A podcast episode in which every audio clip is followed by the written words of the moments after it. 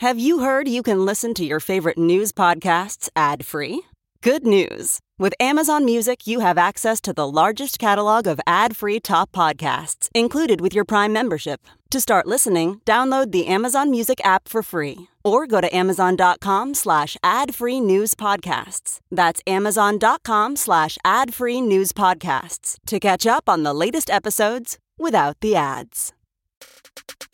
Today, we're going to talk about the surge in political violence as the election approaches and the G O P's embrace of it. I interviewed Michigan State Senator and rising Democratic star Mallory McMorrow about her efforts to flip the Michigan State Senate to the Democrats and a ballot proposal in Michigan that's driving a ton of enthusiasm for the left. I'm also joined by Democratic Congressman for one of the closest races in the country, Mike Levin, where we discuss what the Inflation Reduction Act actually does for climate, his response to Shell raking in nine point five billion dollars in profits as the sponsor of legislation that would prevent oil companies from price gouging, and what's next on the climate front if Democrats keep control of the House. I'm Brian Tyler Cohen, and you're listening to No Lie. All right, so this past week, Nancy Pelosi's eighty-two-year-old husband, Paul Pelosi, was attacked with a hammer in his home by some radicalized election-denying right-winger who'd broken into their house and had asked, "Where is Nancy?" Paul Pelosi went to the hospital and had surgery to repair a skull fracture and some other injuries, but he's expected to make a full recovery. I honestly didn't intend to talk about this on the podcast because when it happened, I expected this kind of thing just to be roundly condemned by everyone, and so there really wouldn't be a need to talk about it because, like, what is there to say? But then I saw the response from the right. Um, and it came in two different ways. First of all, most people didn't say a word, which was pretty ironic considering these were the same people having a collective fainting spell when protesters were chalking the sidewalk out of Brett Kavanaugh's house and uh, claiming that that was the most dangerous act in American history, like protesting outside of his house. But then there were other Republicans who actually leaned into the violence to help themselves politically. I think people are tuning out to what the left has to say. They're realizing that it's the policies of the left that have made our streets more dangerous. They're realizing that the crimes, whether they be a small crime where your car's broken into to a, a violent attack, it's because of leftist um, elected officials who have not enforced the laws. They're realizing that the uh, wide open border, all of this is playing into what's happening on our streets. But you've seen this effort to basically depolice, to demonize the police, to reduce consequences for crime. A homeless nudist. Mm. He was living in a storage locker, and he was an illegal alien from Canada with a rap sheet in San Francisco, we believe, so he should have been deported. But San Francisco is a sanctuary city. They live in a town where lawlessness has been tolerated. Right. Because of the policies they advocate. Point being, this can happen anywhere. Crime, uh, crime is random, and that's why it's such a significant part of this election story here. So. It's interesting in the, in the statement, yeah. It said the uh, the motivation for the attack against Paul Pelosi is under investigation. People may be quick to make leaps to certain events in the past, uh, certain political ideologies, what may have driven this person. We, we, we can't make those leaps. And we shouldn't make those leaps because we just don't know at this point that this person could have been motivated by just about anything. We don't know. Yeah, I mean, the only indication we have is the "Where's Nancy?" or that he was waiting for Nancy, but we don't know his his point of view. Starting to see a trend here. Like, it's weird how not a single person on the right managed to acknowledge that this was a radicalized Republican looking to assassinate Nancy Pelosi. It was apparently just a random act of crime because San Francisco is a sanctuary state. I mean, it's amazing how even when one of their own people commits crimes because they were radicalized by right-wing media, that still somehow manages to be the Democrats' fault. Pretty convenient, huh? And so when you have an entire major political party that seems incapable of condemning violence, but very eager and willing to exploit that violence for political purposes, you start to recognize that the violence isn't an accident. It's not some unfortunate byproduct. It is the point. It's the strategy. And when these Fox hosts and these Republican politicians celebrate it or use it to try and prove their pre-existing point, then all it does is glorify that violence. It validates violence as a political tool. And so, like I said, like I didn't want to have to talk about the Speaker of the House's husband getting bludgeoned with a week to go into the election, but it's clearly indicative of a larger trend here, and that is the right's willingness, like eagerness, to leverage political violence to achieve their goals. We saw it on January sixth, and instead of abandoning it, the G O P started elevating hundreds of election deniers for the next election. They're validating that violence. We see it with these shootings across the country that are virtually always done by some right-wing nutjob who got radicalized online. And in response to that, loosen gun laws. They're validating that violence. We see it with uh, white supremacist groups, these guys marching at Charlottesville, where Heather Heyer was ultimately killed. And in response to that, Republicans start pushing for laws allowing vehicles to hit protesters. They are validating that violence. At some point, we have to recognize that this is a coordinated campaign to get their way by exploiting not just that violence, but our unwillingness to confront it. The attack on Pelosi was at the bottom corner of the New York Times. This was a targeted assassination attempt of the Speaker of the House, and uh, Elon taking over Twitter was a bigger story, according to the newspaper of record.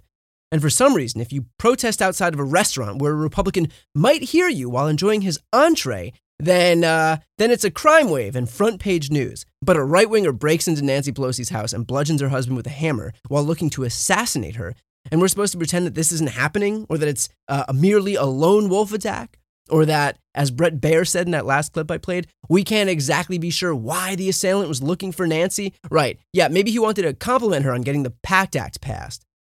Until we start calling out right-wing violence, until the media takes it seriously, until these assailants are held to account in a big way, it's going to continue. It's going to continue because we insist on pretending that it's not happening, or that it's not a coordinated campaign, which it is.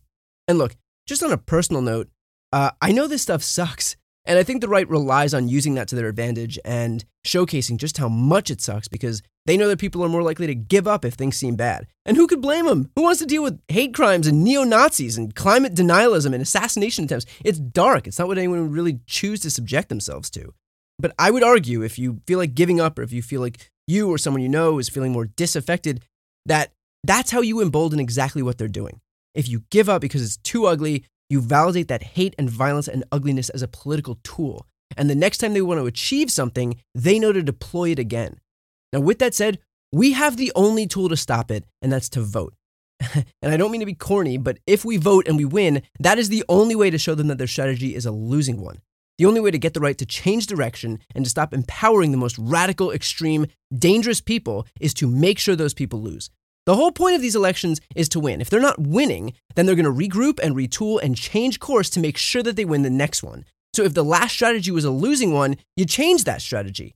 Like, if the whole point is power, then you don't gain anything by doubling and tripling down on a losing strategy. So if you see the violence and the hate and the ugliness, while it might seem counterintuitive, don't let that dissuade you. Let that inspire you and be the inspiration that you need to vote. Like, to find friends to vote, uh, to find family members to vote, all to make sure that the people employing that strategy know that that strategy is a losing one. We have the chance to do this right now, today, until November eighth. So please make sure you vote. Next up is my interview with Mallory McMorrow. Hey, it's Kaylee Cuoco for Priceline. Ready to go to your happy place for a happy price? Well, why didn't you say so? Just download the Priceline app right now and save up to sixty percent on hotels. So whether it's Cousin Kevin's Kazoo concert in Kansas City, go Kevin, or Becky's Bachelorette Bash in Bermuda, you never have to miss a trip ever again. So download the Priceline app today. Your savings are waiting.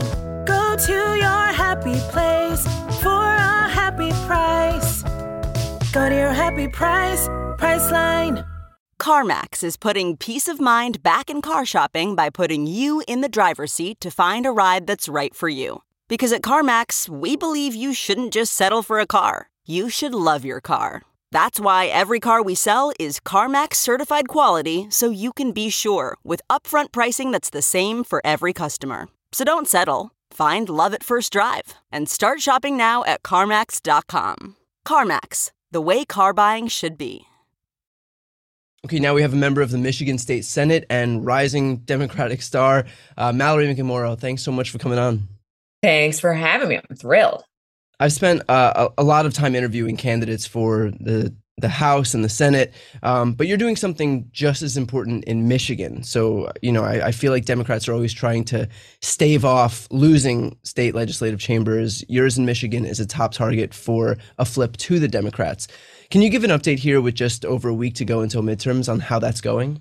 For sure. I mean, number one, I want to make the argument that state legislature may be more important than the attention that we often pay to races at the top. No offense to my friends and federal colleagues, uh, but Michigan is really exciting. We had independent redistricting that gives us a chance for the first time in my entire lifetime to flip the state Senate from Republican to Democratic control. Uh, we feel cautiously optimistic. I've been all over the state helping to raise money and get out on doors with our candidates, and we just got to get through election day and get it done. And so What's effectively on the ballot if Michigan Democrats are able to flip the chamber? We have forty years of an agenda that we have to make up for. You know, number one, I think that it is imperative that we fix the basics, that we protect voting rights, that we codify reproductive rights and abortion access, even though we do have a ballot initiative in Michigan to do just that so that we can get back to normal. And then I know my uh, colleagues on the Democratic side, we want to lean into what makes Michigan the best place in the world, a place where people will come to for job opportunities, where we lean into protecting water and the environment and clean energy and really lead the way into what the future of the auto industry looks like and mobility looks like. There's there's so many things.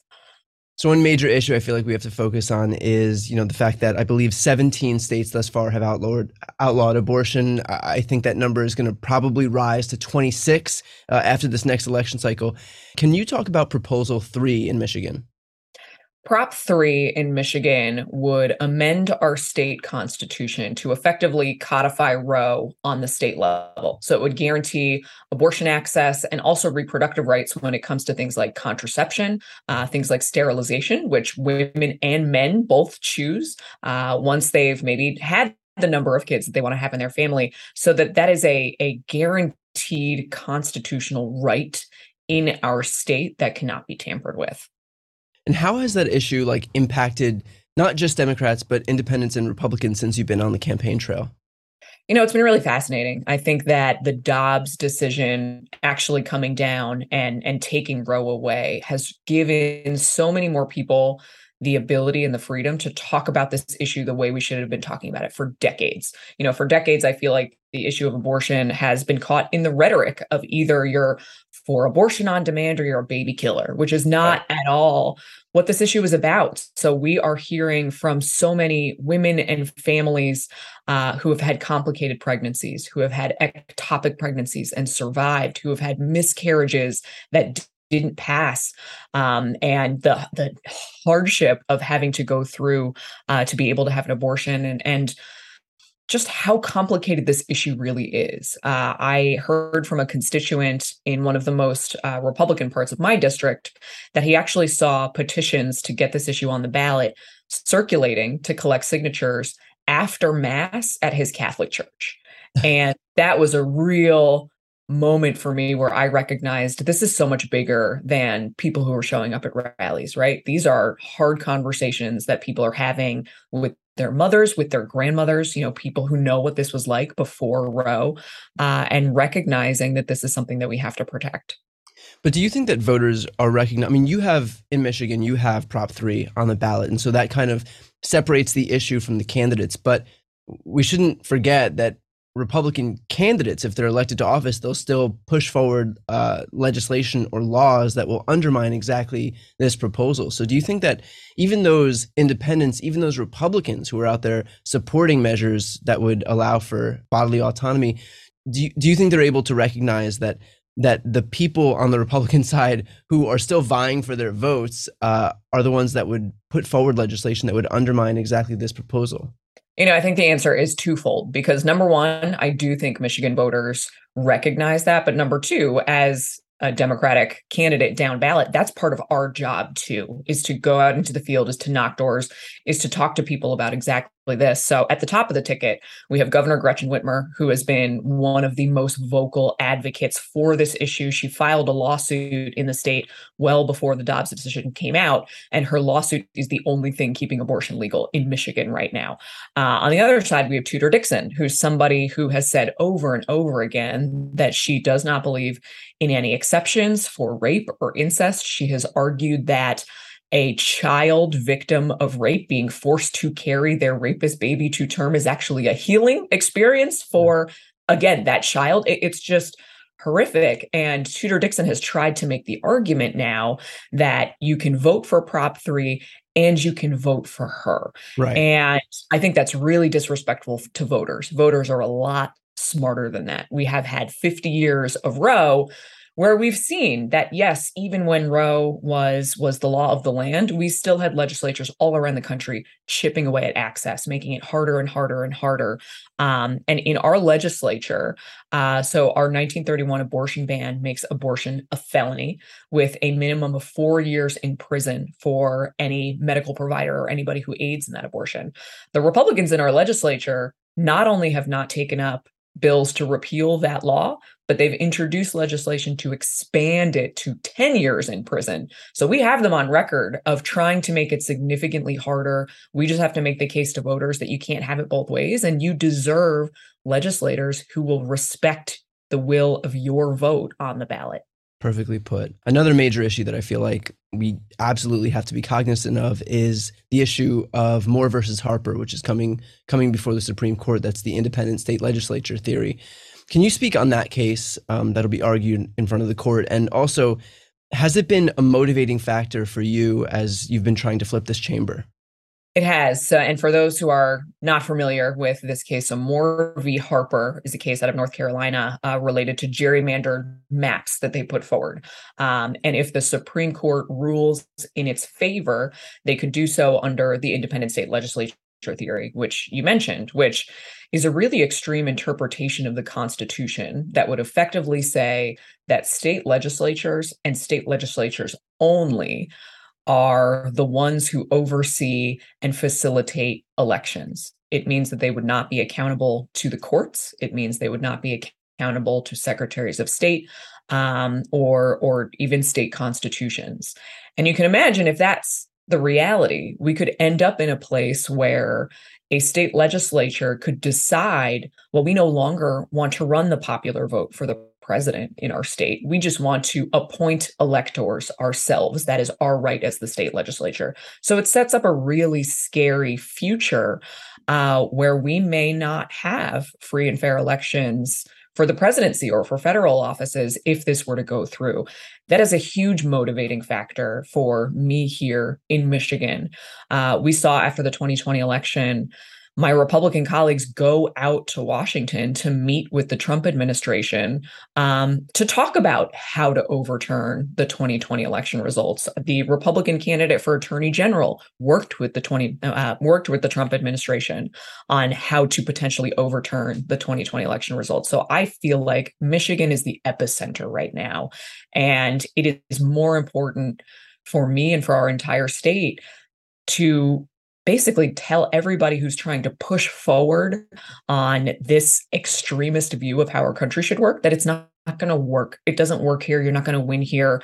And we do that starting in our state legislature. And I hope that Michigan can become an example that the rest of the country can follow. Yeah. And, and I think it's so important to talk about this now because it's kind of going to be the same situation as Roe was, where no one was paying attention to it. I mean, Roe is a, a, a worse example than this because this is especially obscure, but no one was paying attention until it, to it until the moment that it became too late, and suddenly everybody knew what it was. Same as gerrymandering, where people didn't even know what that word meant until we've, you know, we were gerrymandered out of, you know, God knows how many seats. So I'm, I'm glad that we're able to like talk about this now. Republicans have really focused for fifty years on state legislatures. They've they've outspent Democrats three to one. They've beaten Democrats out of a thousand state legislature seats, uh, twenty-eight chambers, and on and on. Um, if you could send a message to, you know, the powers that be about uh, where they focus resources, what would you say? So it's an example that keeps me up at night all the time is in twenty twenty, Democratic donors spent about ninety-six million dollars to try to defeat Mitch McConnell with Amy McGrath's campaign. And this is not a knock on Amy McGrath. I haven't met her personally, but she seems like a perfect candidate and a wonderful person. But that was a race that Democrats just were not going to win. And simultaneously, the D L C C, which is the Democratic Legislative Campaign Committee, their budget for twenty twenty, the entire cycle for all fifty states, for all state legislature seats combined was fifty-one million dollars. less than right around half of what we were sending to one federal race. Yeah. And, you know, it's been such a strange year for me, um, having gone viral for a speech that I gave and, and now being fairly well known to Democrats around the country. You know, people approach me all the time and ask me when I'm going to run for higher office. You know, when am I going to run for U S Senate? When am I going to run for, you know, anything else? And it really misses the point. It feels like we always get caught in this trap of looking for the one solution at the top, whether it's a U S Senate race, whether it's the presidency. You know, I think a lot of people thought once we get Trump out of office, that's going to fix everything. But it's not. It's not unless we build back this real political power in the states, in every single state legislature. And that is going to take time. It's going to take resources. And your resources are much better spent in state legislatures. You know, I'm the anomaly right now. I'm one of the only state legislators in the country who is regularly on national T V. You're never going to see your state legislator on national T V. We're not going to be in national news, but you're going to see us in the grocery store. We're the ones that you can actually talk to face to face. And these are races that are won with thousands of dollars, not millions of dollars. And we have to rebuild uh, across the country. So that's my message is I know, you know, we're, we're a days out from the election, there's going to be that tension to go to whatever the U S Senate race is that is of the moment right now. Don't do it. Look up your state legislator, look up who is in your chamber and chip in to them. It's going to make a huge difference. What have you, and you may have answered this question, but what have you found is the most effective way to make people recognize and care about these smaller races as opposed to, you know, the the, the biggest Senate race going on in the country right now?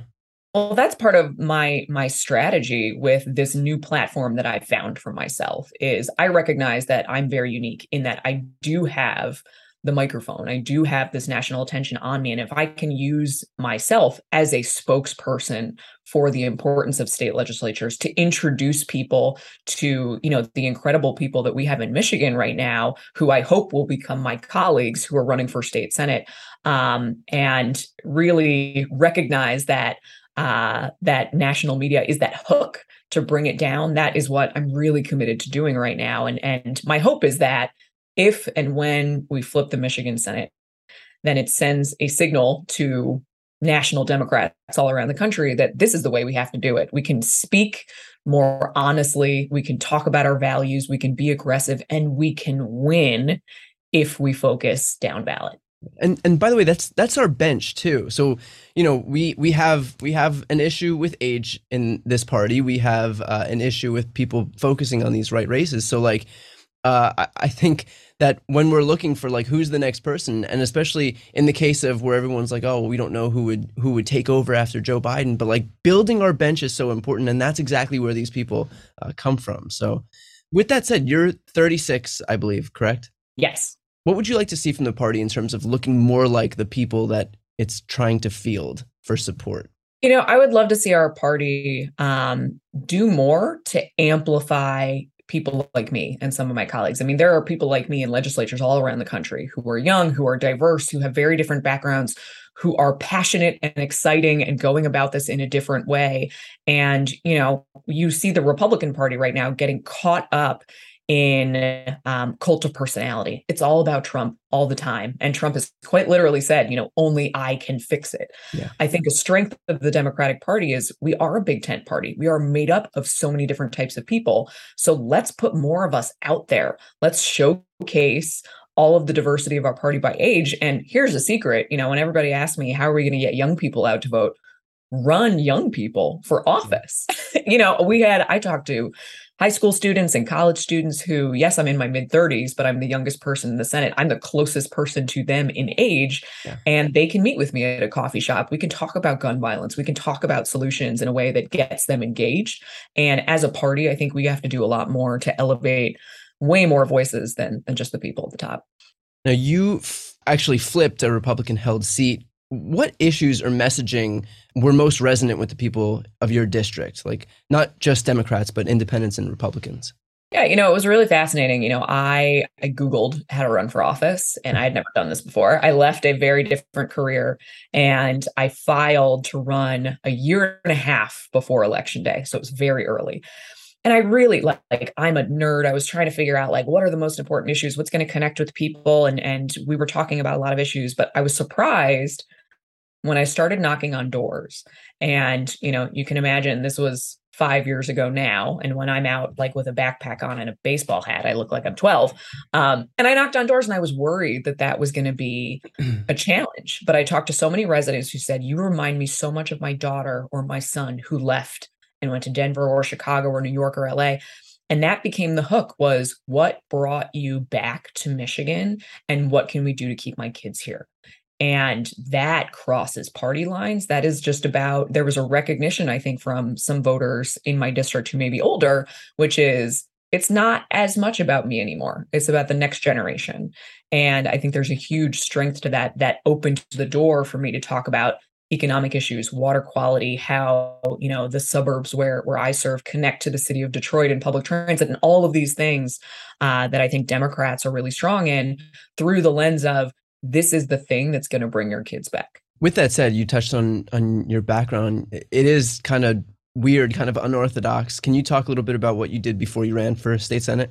Yeah, uh, I never had any idea that I would be here. I graduated from Notre Dame with a degree in industrial design and always wanted to be a car designer. Uh, and I picked the worst possible time to do that in two thousand seven and two thousand eight. So I graduated in two thousand eight. I had an internship at Mazda, and then the entire industry fell off a cliff. So um, I lived in the back of my car. I worked in retail. I applied to probably five hundred different jobs, uh, but eventually found my way to Mattel, where I was a senior designer over global branding and licensing for Hot Wheels. Uh, and then that parlayed into some work in media. I was the creative director for Gawker Media. Uh, I was the partner in a production company that did documentary films and live events. Uh, and then when we moved back to Michigan, I opened my own consultancy, doing a little bit of all of that. So I was consulting with the auto industry and, and smaller local businesses on branding and creative direction. Uh, and then the twenty sixteen election happened. And I think I, like a lot of people, woke up the next day and just thought, oh, crap, I gotta, I gotta do something about this. And I don't know what yet. If you, I feel like I do this with my friends all the time, but now we have this like explosion of E Vs that are just, everyone is just completely new, completely different. Um, if if you can get any E V that's on the market or not, what would it be? Oh, any E V? Okay, well, this is something that I can't afford, but there is a uh, startup company called Charge that makes replica uh, original Mustangs, but yeah. They're E V and they look super cool. They're like two hundred thousand dollars. I could not possibly afford it. But if, you know, Ford or anybody is out there, if you make a replica original Mustang E V, I'm all over it. So uh, well, let's finish off with this. What's uh, what's next for you? What's next is flipping the Senate. You know, we got less than two weeks left, and I have been pulled in a lot of different directions. I've had a lot of people reach out and say, "Are you going to work with the D N C? Are you giving messaging training?" But I am somebody. You know, I gave up my career to do this because I think this matters, yeah. And my firm belief is that if we flip this chamber, this is an entirely new playbook, that that is something much more tangible that then I can take back to the D N C, I can take back to the D L C C, I can work with legislators all over the country and say, this is how we go forward, guys, let's get it done. So often that we hear like, okay, we just need to flip the chamber as if it's just this like ethereal thing. But day one, uh, if Democrats control legislative chambers in Michigan, what would uh, what would actually get done? Well, the question is, and this is sort of a wonky answer to the question, it's a question of whether or not we flip both houses, because it is a very different dynamic. Let's say if the Senate flips, but the state house doesn't, because then we've got a Democratic governor, one Democratic chamber, and one Republican chamber. Um, so we're still going to have to negotiate, but I think it gives us a much stronger leg to stand on in one chamber to really be pushing for a lot of our Democratic priorities on education funding, on voting rights and protections, on women's rights, on on supporting working families, and trying to work with one chamber uh, of Republicans to get something to the governor. Now, if they both flip, I think you look at a state like Virginia, which, you know, that flipped in twenty seventeen. And I remember watching that when I was running in twenty eighteen and looking at Virginia like, we can do that here if they did it there. Yeah. And they were really aggressive on gun violence prevention, on reforming tax structure to make it more fair, and really signaling this is what happened when when you put Democrats in charge. And uh, finally, how can we help? How can you help? Uh, Check me out on Twitter, which is a weird thing to say now that it's day one of Elon Musk owning Twitter. But uh, link is in the top of my bio. My website is mcmorrow for michigan dot com. Uh, and my PAC, which I open to support state legislators, is a more perfect michigan dot com. Awesome. We'll put that link in the show notes and the post description. Mallory McMorrow, thank you so much for taking the time, and uh, keep kicking ass these last uh, last uh, little over a week now. Yeah, thank you. You too. I normally find bras to be so uncomfortable and constricting, but Skims has changed that. You know I love Skims underwear, so I finally tried their bras, and Skims has delivered again. Skims bras are worth the hype for the amazing shape and support they give, but what I wasn't expecting was how comfortable they are too. I've tried so many bras in the past, and the main issue that I have is that they weren't supportive enough, to the point where they felt slouchy. I love my Skims wireless form bra because it's so comfortable and supportive. The older I get, the more I care about actually being comfortable in what I wear every day. And with my wireless form bra, I no longer have to sacrifice my comfort for the support I need. Shop Skims bras at skims dot com, now available in sixty-two sizes, thirty A to forty-six H. Plus, get free shipping on all orders over seventy-five dollars. If you haven't yet, be sure to let them know we sent you. After you place your order, select podcast in the survey and select our show in the drop-down menu that follows. Now we've got the congressman from California's forty-ninth Congressional District, Mike Levin. Thanks so much for coming on. Thank you for having me, Brian. Great to be with you. So you're in one of the tightest races in the entire country right now for the House. How are things looking in your district right now? Well, we feel fantastic. We are just working around the clock every single day until Election Day so that when we wake up the morning after the election, there are no more doors to knock, no more calls to make. We've given it our all and have no regrets. And I'm so proud of our team, Brian. They're just working incredibly hard. And we knew this was going to be a very competitive uh, election as soon as we saw the new district lines. Uh, and uh, we saw that uh, it was very, very tight in terms of registration uh, between Democrats and Republicans, that uh, we were going to have a, a tough fight on our hands. Uh, and then, of course, we've seen millions in dark money spending uh, from Kevin McCarthy's super PAC, and then millions more in self-funding uh, from our Trump Republican opponent. So we always knew this would be tough, and we're going to uh, sprint to the finish and run through the tape. How did the district change after redistricting? What did it what did it go from looking like? So it was a D plus seven district, D plus six, D plus seven. And then after redistricting, it was D plus two. Uh, it's a district that encompasses both uh, Orange County and San Diego County. And we wound up in the new district with slightly more of Orange County, a new city of Laguna Niguel, which is a fantastic city. It's just new turf for us. It's sixty thousand people that we have not represented in the past. So we've had to go out and communicate very aggressively with everybody uh, in Laguna Niguel. Uh, and uh, we have done that. Uh, so we are, you know, leaving it all on the field, as they say. So people might look at these House races and think, you know, it's just one more race. It's not that important because it's just one more House race out of four hundred thirty-five. But if your race is the tipping point, what does a Democratic House look like versus a Republican House? Well, I really do think that uh, races like ours are the tipping point, uh, depending on uh, which uh, projections you look at. There are twenty or thirty toss-up seats, and we've got to win uh, most of them as uh, uh, Democrats to hold on to the majority. But the differences are huge. The stakes are tremendous, Brian. Think of uh, Speaker Kevin McCarthy. The thought gives me uh, great pause uh, just because I know my background is on climate and environmental policy. Uh, Speaker Pelosi put me on the select committee for the climate crisis. I've been fighting very hard to reduce our greenhouse gas emissions across uh, all sectors. We passed the Inflation Reduction Act, the biggest climate bill in history that reduces emissions forty percent by twenty thirty. But that means we've got a long way to go. And if Kevin McCarthy is the Speaker of the House, I think one of the first things that he would do is dismantle the Select Committee on Climate altogether, uh, because too many in their party don't even accept basic science. And, and I would offer to you, Brian, that the Republican Party in the United States is the only major political party of any major industrialized nation that so uh, will not accept the scientific consensus on climate. It hasn't always been this way. But I think that campaign finance has an awful lot to do with it. In my race, the Congressional Leadership Fund, which is Kevin McCarthy's super PAC, they put in between three and a half and four million dollars and counting. And we actually dig into who funds them. It's probably no surprise it's people like the American Petroleum Institute, Koch Industries, Chevron, Exxon, and the list goes on. And of course, they don't like members like me, because number one, I don't play their game. I don't take their money. I don't take any corporate PAC money. And number two, I'm actually willing to stand up for consumers as these oil companies are engaged in price gouging and taking people, uh, taking advantage of people at a very difficult time. So that's a good segue into my next question, which is that the Democrats had introduced a bill to stop price gouging at the pump. Your legislation was a part of that. Just this past week, we learned that Shell had quarterly profits of nine point five billion dollars, and that was just this quarter alone. This is a twofold question, but what's your response to oil companies like Shell, and I'm sure the whole raft of other companies along with them when we have their profits uh, reported as well? And what would you say to Republicans who have pretended that the only reason that we're contending with these high prices is because of inflation or Joe Biden, when very clearly there's a lot of corporate greed happening right now? Well, Brian, I have said for many months that uh, we have three P's to blame, uh, the pandemic, Putin, and price gouging.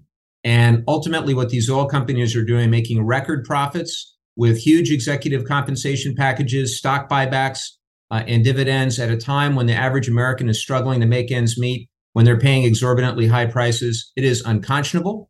Uh, these oil companies have to be held to account. Uh, and I'm open to any and all creative ideas to do that. Now, one of the things that is specifically happening for your audience in California, where we pay almost two bucks higher uh, per gallon on average, is that Uh, we have air quality challenges here in California. We have for many years. And so we require a special blend of gasoline, which means less refinery capacity. We have seventeen refineries in California. In the month of September, six of them went offline all at once. Really unprecedented to see a one dollar fifty-four increase in the price per gallon of gasoline in California, just related to the costs and the profits of the California oil refineries. They offered no reasonable explanation. No transparency, no accountability. They just pointed fingers uh, rather than accept any responsibility. And that's why I've demanded that the Federal Trade Commission launch a federal investigation into the lack of transparency of our California oil refineries, and specifically look at whether there was any market manipulation, uh, any anti-consumer or anti-competitive behavior. Uh, and if so, they need to be uh, fined and punished appropriately. By the way, this is why these oil companies are spending millions to defeat me. And and the, the second half of that question, what do you say to, to the Republicans who've spent so much time blaming Joe Biden, blaming or allowing Republicans to point to inflation as the culprit for all of this when it's not those things? I mean, we have the numbers right in front of us in black and white. These oil companies are raking in almost tens of, of billions of dollars in quarterly profits. Well, I'd say two things, Brian. First is they're unwilling to go after the oil companies uh, because uh, of the massive sums of money that these companies are pumping into their campaigns. And in many cases, like my opponent, my Trump Republican opponent in our race, he actually has hundreds of thousands of dollars of personal investments in these oil and gas and fossil fuel stocks himself. So there's no way he's going to stand up to them. Uh, the second thing, uh, you know, ultimately, uh, at the end of the day, if Kevin McCarthy uh, takes the, you know, the gavel, God forbid, you will see uh, them doubling and tripling down on the dirty energy policies of the past, rather than what we really need to be doing, which is building a bridge towards a sustainable energy future. That's what I've been, you know, fighting my entire professional career to do. Uh, and what I always say is that we all want energy independence. The difference is that many of us who advocate for clean energy, we want clean energy independence. We don't want to be beholden to Vladimir Putin or Saudi Arabia or Venezuela or any of these countries with the very troubling geopolitics and human rights abuses going on. We need to stand up and have our own supply of domestic clean energy. That means more renewables. It also means more electric vehicles, and the grid needs to be modernized to handle all of the above.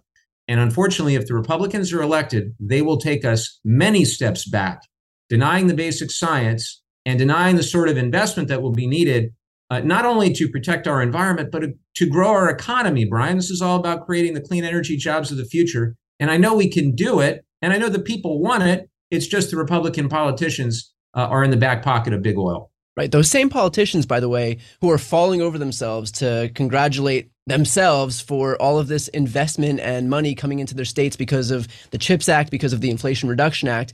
So when Micron, when when, you know, all of these companies are, are announcing tens of billions of dollars of investments and tens of thousands of do- uh, of jobs coming into these different states in Wisconsin and Ohio, they're they're the first ones taking the applause and, and shaking everybody's hands on the receiving lines. But at the same time, they're all voting against this stuff. But this stuff wouldn't exist if we didn't yes. start investing in renewables and chips and stuff for the future, as opposed to just entrenching our reliance on a dying industry of oil and gas and fossil fuels. So I, I think that's exactly. Well, they they like to vote no and take the dough. And right. the other the other thing is they have no plan. That's the other, you know, huge uh, challenge here is that uh, they're attacking us nonstop in race after race all across the country for the House and the Senate on what we have done, on the affirmative steps we have taken. And I'm proud of the Inflation Reduction Act, among other measures, on uh, ocean shipping uh, reform, on uh, baby formula, on price gouging for, for big oil, on transparency for these refineries. But the Republican plan is basically tax cuts for rich people. Yeah. Uh, it's it's a bunch of bull. They they really don't have any substance. They just like to point fingers at us without offering any suggestions uh, that will actually alleviate the problem, might actually make things worse. Well, I want to be fair. Their their plan also includes banning abortion and banning books. So can't can't forget those things. As you've spoken about, you know, you are one of the climate champions in the Congress. What will the climate provisions in the Inflation Reduction Act mean as far as climate is concerned? I think people people see the Inflation Reduction Act as, like, people who don't pay attention to this stuff every single day, as like this nebulous yeah. piece of legislation. But what specifically will that bill mean for climate?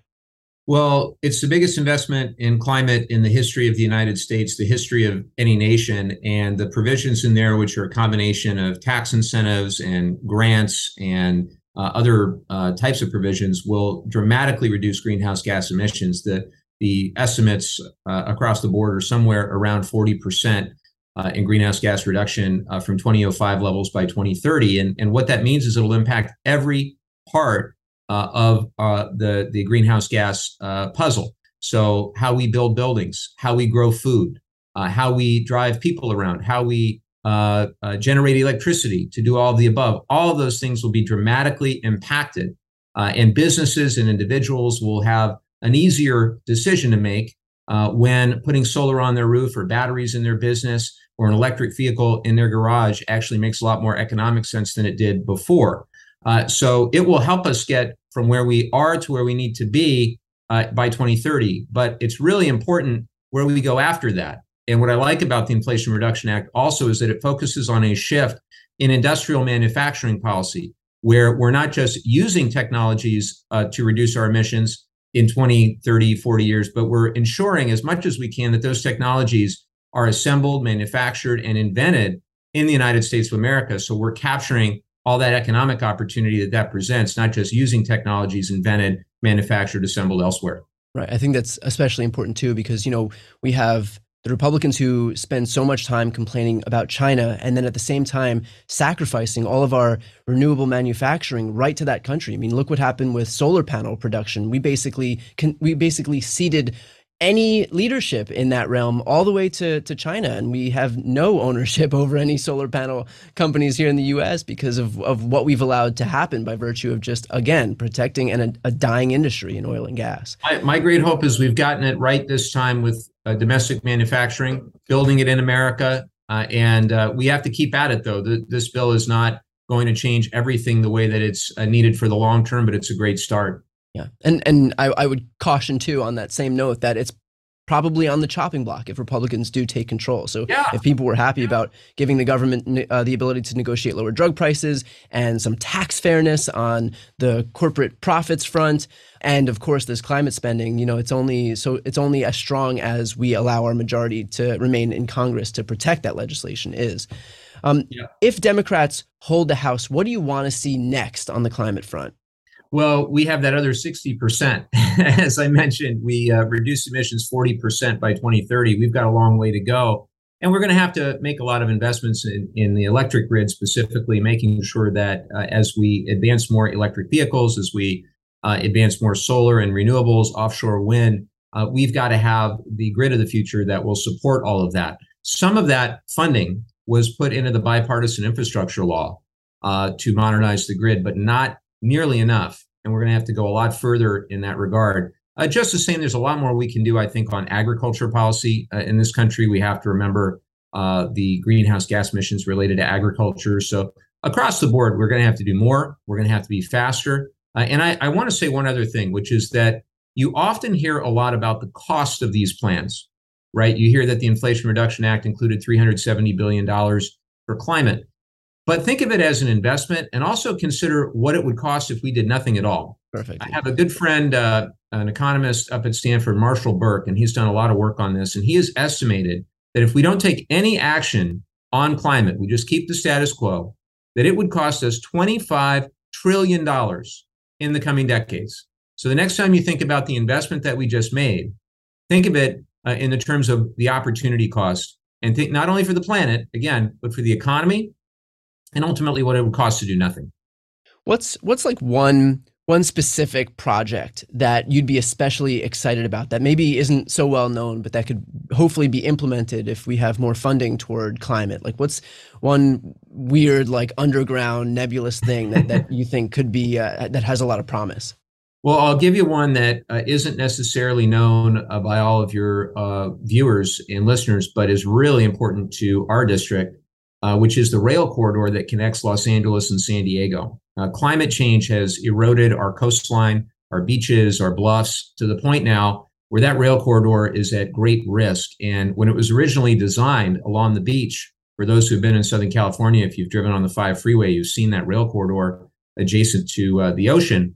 It was originally designed when San Diego County only had around twenty thousand people instead of over three point two million people. Yeah. And it's really at risk. So in both the uh, Inflation Reduction Act and the bipartisan infrastructure law, my hope is that we'll be able to get the federal funds to relocate certain parts of that rail corridor. We just had Secretary Buttigieg out uh, this past week, just a few days ago, to look at that corridor firsthand. And it's striking, Brian, because uh, you see parts of it uh, where you have uh, the eroding coastline, uh, where it's only a few years off the projection that uh, you know the, the rail corridor will will not be uh, functional. So we've got to get on this, and finally, finally, we have the the funding uh, through these new uh, pieces of legislation. From the people that you've spoken with on the campaign trail, how important is climate? I know that we hear that it's like, you know, as a young person, it's it's one of, if not the most important issue for me. But and, and we hear that so often that, like, oh, young people, climate. But from the people that you've actually spoken to on the ground, because I know, you know, what we talk about in, in more of a theoretical way is not always necessarily how it plays out in reality. How important is this issue?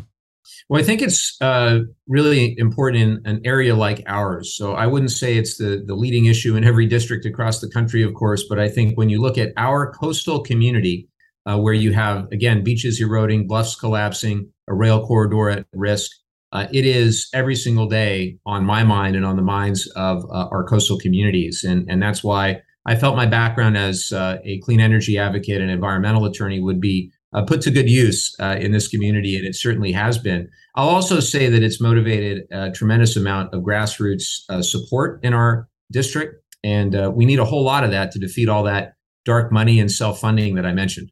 Now, obviously, climate isn't the only issue. Uh, a district like yours, where it's become so close, where you brought in Uh, so many otherwise Republican voters in previous elections, what issues have been resonating, not just with Democrats, but uh, with independents and Republicans? How have you been able to reach across the proverbial aisle to, to get their support in your campaign? Well, I speak to voters every single day, and I will every single day uh, for as long as I can. And I hear a lot about uh, other issues like gun violence prevention. I hear about reproductive rights. I hear about L G B T Q equality. Uh, and look, I uh, I hear from a lot of Republicans who are fiscally conservative, uh, but simply do not understand what has happened to the Republican Party. Uh, they uh, belong to the Republican Party in the days of John McCain and Bob Dole and uh, heck, Mitt Romney. Uh, you know, and they they just don't understand this cult of personality uh, that they're seeing today, and they don't associate with it. And also, we cannot and and must not Uh, underestimate the importance of protecting democracy itself. Uh, I stand up every day trying to focus on what it means to have uh, American democracy not only thrive, uh, not I, I should say not only survive, but thrive in, in the twenty-first century. I, I have two young kids, my wife and I, uh, ten and eight years old, and, and I really worry that we're not going to hand them the country that I recognize, the democracy that, that my grandfather fought for in World War Two, uh, fighting up against tyranny. Uh, my opponent in this race actually uh, blamed the Democrats for January sixth. He has a, a video where he uh, he says that it was our fault uh, for uh, the, the coup that we attempted against Trump with the Russia investigation.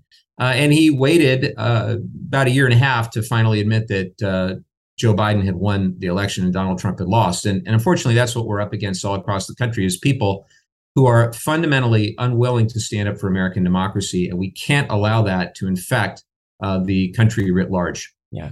Projection is a hell of a drug. Um, let's finish off with this. What would be most helpful here from, from my audience, my listeners? You know, my biggest demographic is Southern California. How can we help? Well, I always uh, think that uh, grassroots is what got us the the seat in the first place, what flipped the seat after eighteen years of uh, Daryl Issa representing the community. And that's what we need right now. So uh, it's all about money and mobilization. So if people are able to help financially, obviously, that's terrific. Uh, but we need volunteers. We need people who are willing to go uh, in the home stretch here, knock on doors, make calls, get the word out. And the good news is lots of people from L A uh, have come down. Uh, through really all throughout Southern California. I can offer beautiful coastal views as you knock on some great doors in our communities, uh, but everybody can just go to mike levin dot org, uh, M I K E L E V I N, and sign up. We'd love to see you. Great. And I would just, I would just, you know, reiterate exactly that for people in Los Angeles. I know that's a huge contingent of people listening and watching right now. If you're looking for a way to actually help, and I know that we live in this like deep blue bastion where it feels like all we can do is, I guess, like tweet and hope that somebody from the other side of the country or in some swing district in Michigan or Florida or Texas hears it. You know, we need help right here in, in California's forty-ninth. And uh, and so um, I would I would just reiterate, go to that website and, and spend a day knocking on doors. It, it will make a huge difference. This is the kind of stuff that matters. It's not all about these sexy Senate races. You know, these House races are are just as important if we want to pass any legislation, including legislation to codify Roe, including continuing to protect Uh, climate and, and and on and on. So with that said, uh, Mike, thank you so much for taking the time and best of luck in this last week here on the campaign trail. Thank you, Brian. I appreciate it. And, and come on out, everybody. Uh, we need your help. Thanks again to Mike Levin. One last note, and that is to vote early. And there's actually a few reasons for that. First, I know you're probably getting harassed by campaigns. Once you vote, they'll take you off their get out the vote list. So you're way less likely to be bothered. Second, once they stop spending time and resources reaching out to you, they can use that time and those resources contacting lower propensity voters like young people and independents. Third, uh, you voting early frees up space at the polling places on election day. So for all that talk about long lines at the polls, every person who votes early is another five minutes saved on November eighth for someone who might not be able to vote early for whatever reason. And last, if you vote, it creates a bandwagon effect. It shows your social circles that everyone is voting, and uh, FOMO is real. And if it feels like everyone's doing it, that's a pretty good way to persuade more people to do it. All right, that's it for the episode. We're in the home stretch. Thank you for listening. Talk to you next week. You've been listening to No Lie with Brian Tyler Cohen, produced by Sam Graber, music by Wellesley, interviews captured and edited for YouTube and Facebook by Nicholas Nicotera, and recorded in Los Angeles, California. If you enjoyed this episode, please subscribe on your preferred podcast app. Feel free to leave a five-star rating and a review, and check out brian tyler cohen dot com for links to all of my other channels. Thank you.